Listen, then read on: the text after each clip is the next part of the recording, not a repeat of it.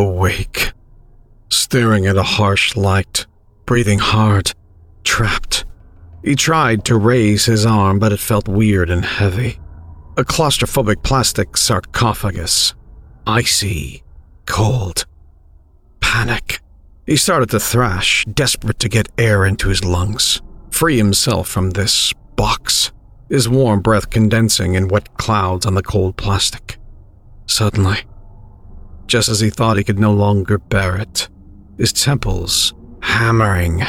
There was a whir and a click, and the lid began to slowly slide back. The air was a little fresher, a little warmer. He sucked it in, tried to calm himself. Relax. Relax, fucking relax. He intoned to himself, feeling his pulse lessen. As the lid finished retracting, he finally felt calmer and mustered enough strength to sit upright and look around. He was in a small room with another of the odd plastic caskets alongside. He scratched his head. His scalp was rough, and he had a stubbly beard, clearly not trimmed for a while. Where the fuck am I? He muttered to himself, unable to remember anything. His name, what he did, how he came to be in this room. He was shivering hard now, dressed as he was only in utilitarian grade trousers and a long sleeved shirt. He realized he was hungry, too, like he hadn't eaten in a year. It would have been easy just to sink back into the box and do nothing, or yell impotent rage at the four gray walls of the room. But somehow, he found the energy to pull himself partially out. Before he could clear the casket, though his legs gave way and he fell awkwardly onto the grated metal floor. Time went by, whilst he lay there gradually warming up, the blood pumping in his ears, desperately trying to remember anything about his past. But his mind was just a sleepy fog. There were no answers to be found. Eventually, hunger and desperation drove him to stand and to try to find something to eat. Curiosity made him first look into the other casket. It was an identical one to his own, with weird electronic panels and screens that made no sense to him. He felt almost afraid to look in, not knowing what he might see. But when he did, he found himself looking at a middle aged woman, seemingly in a deep sleep or trance. She had similarly cropped hair, but where his was a fuzz on his scalp, hers was an inch or so in length and almost suited her. Her features were not unpleasant, and he realized he'd been staring blankly at her for a while. What are we? Fucking Adam and Eve or something? He walked around the box, hunger temporarily forgotten, looking to see if he could figure out how to release this sleeping beauty. The illuminated panels and inscrutable interfaces were as nonsensical to him now as they'd first been, and he found himself muttering oaths under his breath. In the end, he just pushed any button that looked a likely contender, but nothing happened. Finally, his hunger gnawed at him again, and he realized that he'd have to venture out of this sparse chamber and try to find something to eat. The door of the room was much more prosaic than anything in it. Cheap. Aluminium. And with a simple utilitarian door handle and a porthole window. He tried it with trepidation, but it opened without any trouble, using the doorframe for a support. He stepped out and into an equally barren corridor. It stretched for maybe 40 yards in each direction before there was a blank wall at one end and another, slightly more complex door at the other. On either side of the corridor were further doors like his own, four each side. He decided to use what little energy he could summon to walk towards the end with the exit. This took him past the single pair of doors, and he peered in the little porthole window of the first one to see a spookily familiar scene. Two plastic person sized caskets in another starkly lit cabin. He couldn't tell if they had people in them, but there was nothing else of interest certainly no food, or anyone to help him. The window opposite had much the same scene, only here the fluorescent light was on the blink and flickering in an uneven tempo. The whole thing was starting to freak him out. A corridor full of bodies with nothing moving or even any sound apart from a low hum that he couldn't really place. His energy was dropping again. And with no obvious sign of anything that he might be able to eat, he felt his panic start to rise. At that moment, there was a crash and an audible cry of pain. He nearly jumped out of his skin, realizing that it had come through the open door to the room where he had just woken up. As quick as he could, he moved back to the doorway, stared wide eyed into the room, where both caskets were now open.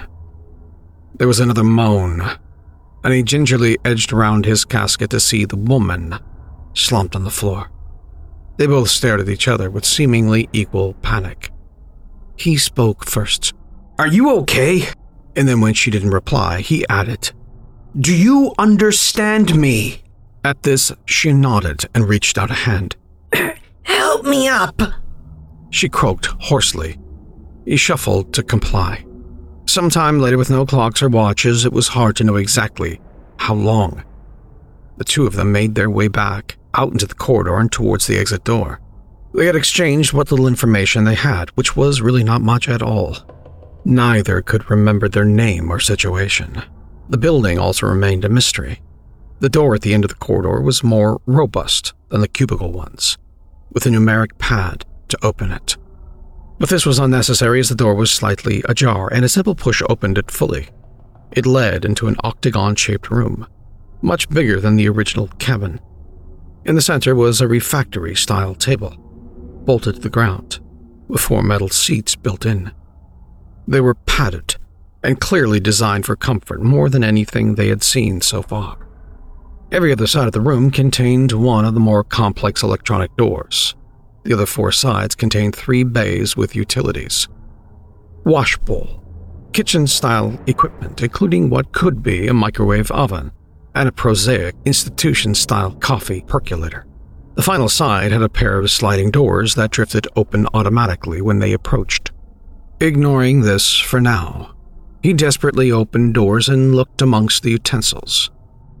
Got to be some bloody food here somewhere, he muttered.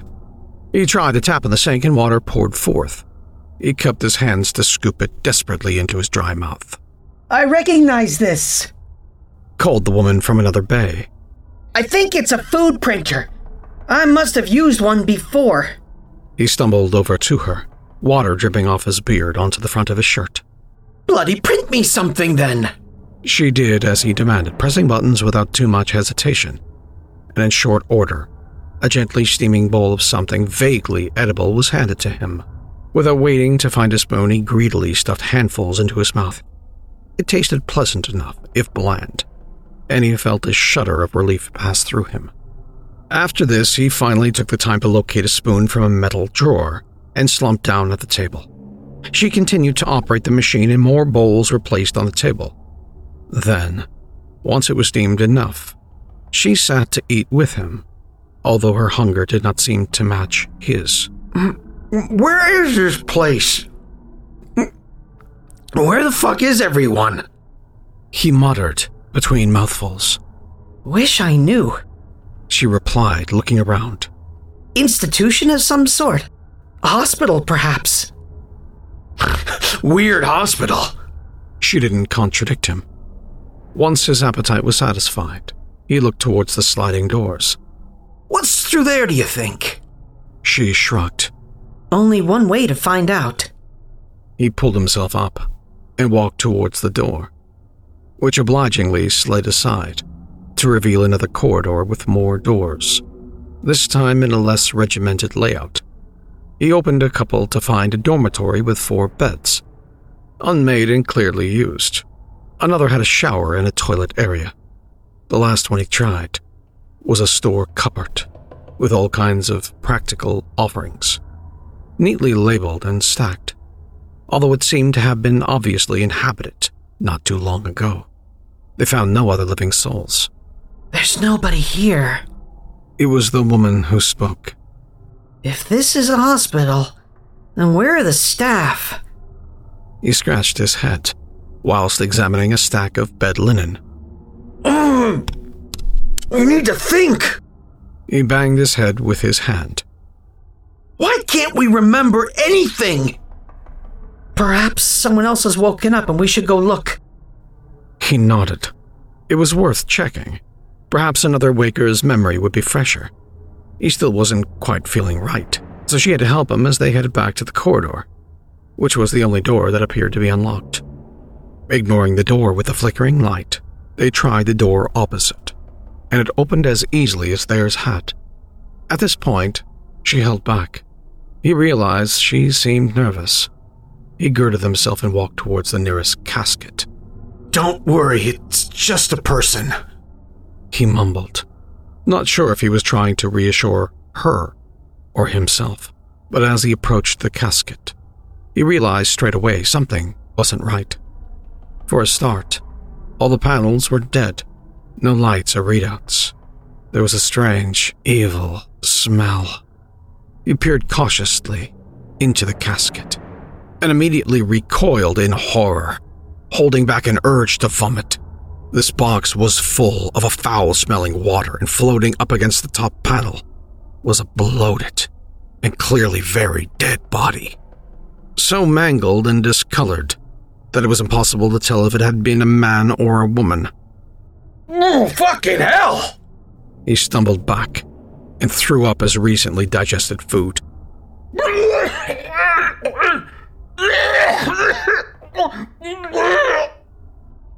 Fucking corpse! He spat. She moved past him and looked, seemingly less affected, although she covered her nose and mouth with her sleeve.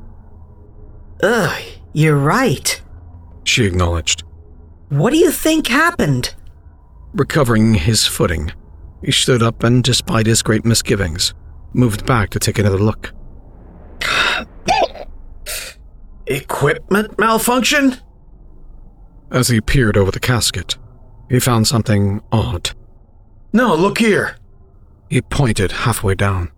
There's a fucking hole drilled in it. Some fucker poured water and it drowned them. She looked where he was pointing. Sure enough, there was a small hole only a millimeter or two across, but rough and clearly crudely drilled out. She didn't comment. Check the other one. She moved to comply, and immediately her hand returned to her mouth. Oh, fuck. This one's the same, but it's not water. It's something else. He hobbled over, and sure enough, the casket was also full of fluid, this time smelling distinctly of bleach. The dead body was less decayed, but the face peeling and grim looking. Once more, the small, crudely drilled hole was visible. The smell was getting to him, and he felt like he might throw up again. He was grudgingly impressed that she didn't seem so affected. I gotta get out of here. He growled, and she moved to help him out into the corridor again, propping himself against the wall and sucking in fresher air. Oh, what happened, do you think? Did someone kill them? I. I don't know. It's possible the holes were drilled to try to help them. uh, Suck out the fluid, perhaps. Ugh. was all he could muster in reply. It didn't feel right to him. It looked like some sort of weird killings. Too many questions. Why the holes? Why the two different fluids?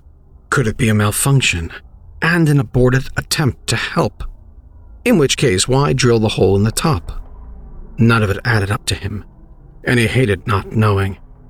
He had to find out if any others died this way, so despite all the alarms in his head, he pulled himself upright, shrugged off her attentions, and walked into the next room alone. Once again, he was confronted by death. Only this time, both caskets had been burnt, the bodies inside charred and contorted, bone visible through blackened flesh, the room reeking of acrid flesh and plastic smoke. Could still be a malfunction. Muttered the woman from the doorway. Malfunction be fucked. He pushed past her and went into the next room. More slaughter confronted him, but now there was no room for anything other than foul play. Two corpses strangled with belts. The next room, two with their throats cut, blood splattered everywhere. Grim. Foul, sickening. But he was beyond being sick. They'd left the room with the flickering light until last. He made his way back there, mind racing, his pulse back at its highest tempo. With great trepidation, but no hesitation, he made his way in. Unlike the other rooms, both caskets had their lids open and looked particularly sinister in the pulsing fluorescent light. He began to wish he'd found something from the storeroom to arm himself with as he approached the first box with extreme caution. Inside was another body, this one missing its entire head. More blood pooled in the bottom of the casket. The whole edifice blinking in and out of his vision with a light's arrhythmic flicker, making it look all the more sinister, almost alive. Covering his mouth again, more in utter horror than feeling physically sick, he moved to the second plastic casket and found it was completely empty. In some ways, that was even more creepy than the dead and mutilated corpses. I think we have a killer on the loose. He spat, turning back to the storeroom to look for weapons. Compliantly, she followed behind. After rummaging around in the various rooms to which they had access, they armed themselves with pipes and kitchen knives and holed up in the dormitory to take stock. In the end, though, there was nothing much they could really do. There was no sign of anyone alive, just rooms full of corpses, and no sounds apart from the ominous low hum. He lay down on the lowest bunk with a guttural sigh and was surprised that she joined him there. He was still wary of possible killers lurking, but the touch of a woman's body was enough to relax him. They tried to make love, but it was jarring and felt weird to him. In the end, tiredness got the better of them both, and they curled up and fell into a fidgety, sweaty sleep. He awoke with a start to the sound of an alarm and a computer generated woman's voice, intoning Pressure drop in zone 14. Pressure drop in zone 14. Followed by the alarm again. He came fully awake and realizing he was still undressed, scrabbled around for his clothes. The woman was nowhere to be seen as the alarm continued chiming relentlessly. As he tugged on his thin trousers, he realized that in time with the alarm there were lights in the floor pulsing towards the door. Fully dressed, he looked around for the pipes and knives they'd purloined before, but couldn't see any around. The alarm continued to sound. Pressure drop in zone 14. Pressure drop in zone 14. Pressure drop in zone 14. Pressure drop in zone 14. Pressure drop in zone 14. Pressure drop in zone 14. Pressure drop in zone 14. Pressure drop in zone 14. Chanted the robot voice. He stepped out of the room to see that the light lines in the floor continued down the corridor. It was obviously meant to be followed, although he wished he could find one of his weapons. And where was the woman? Had the killer taken her as they slept? His skin crawled at the thought.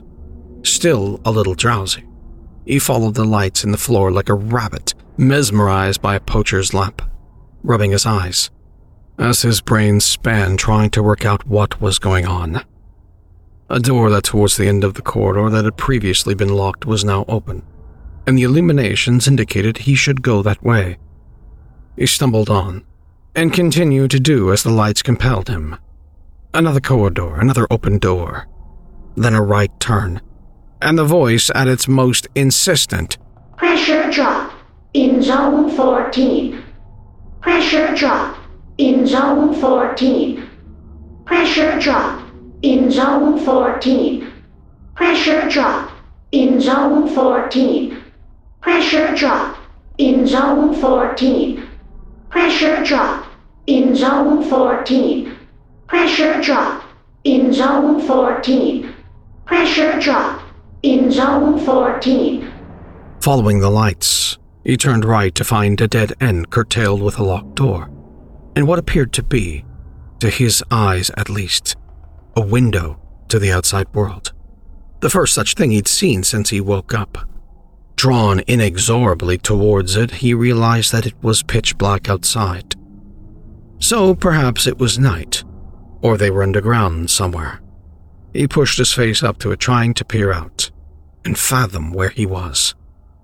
All he could see was a million pinpricks of light, stars. So it was night.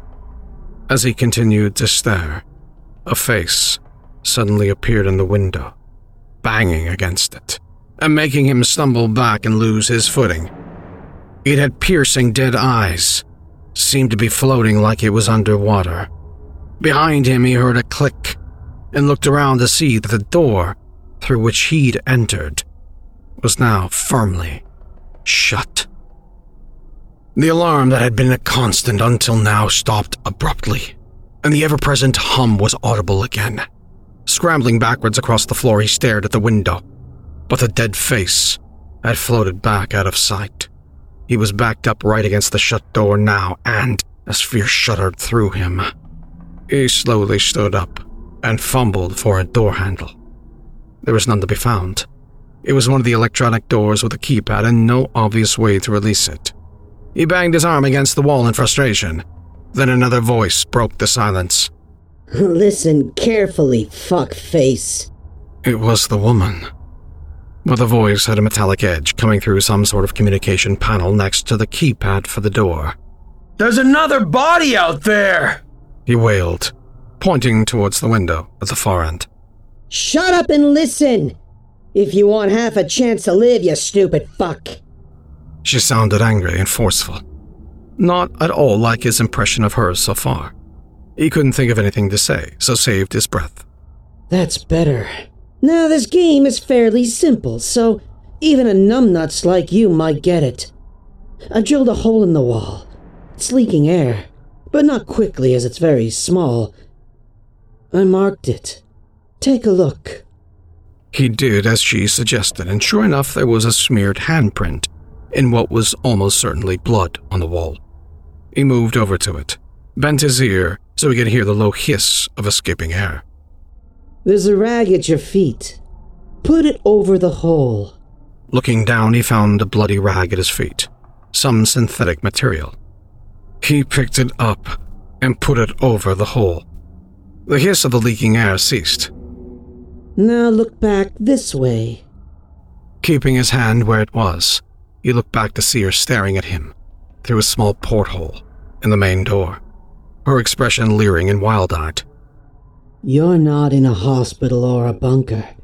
You're in a spaceship. A fucking prison sleep ship. As it goes, taking anyone in the government fancies into permanent exile in the colonies. Do fucking what? He growled. Shut the fuck up! Or I won't tell you how you can save yourself. He didn't reply. That's better. You're on a fucking prison ship. Although God knows why, you're only a fucking poet or something. Political prisoner, I guess. At least that's what the wardens told me. Before I dumped them out of this airlock. But you were in the casket next to me, so you must be. A much worse fucker than you. Sliced my own family up, or something. Shame I don't remember. She chuckled to herself.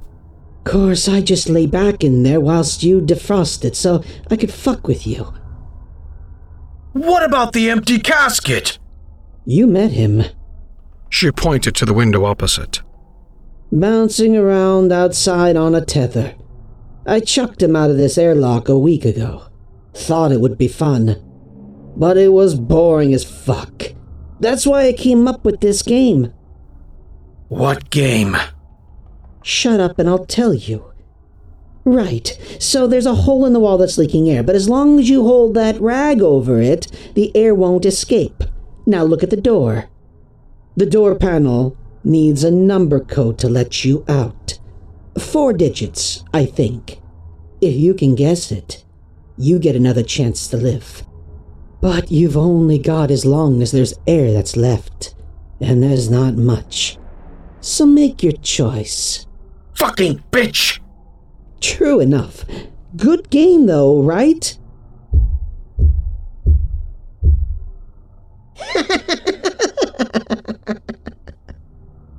She banged her forehead against the window and laughed with a weird, deranged cackle. And by the way, this bitch's name is Tyra. It does come back to you after a day or so. Remember that name. I'll be back from time to time to see how you're getting on. With that, she disappeared from the window, but promptly reappeared again, eyes still staring madly. Oh! and you're a lousy fuck, too. And with that, she was finally gone. Raging madly, he stormed towards the door, pounded furiously against it. But this had no effect other than hurting his arms. In vain hope, he tried a couple of combinations on the keypad with no luck. For all he knew, it was a three or five digit code anyway. She was just playing with him. He yelled again and hit his head against the panel. At the moment, he realized that he could indeed recall his name. It was Eugene. He slumped to the floor and laughed crazily to himself.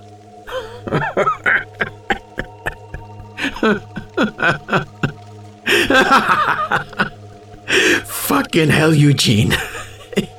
You're fucked. But the only response was the slow hiss of air leaking into the vacuum.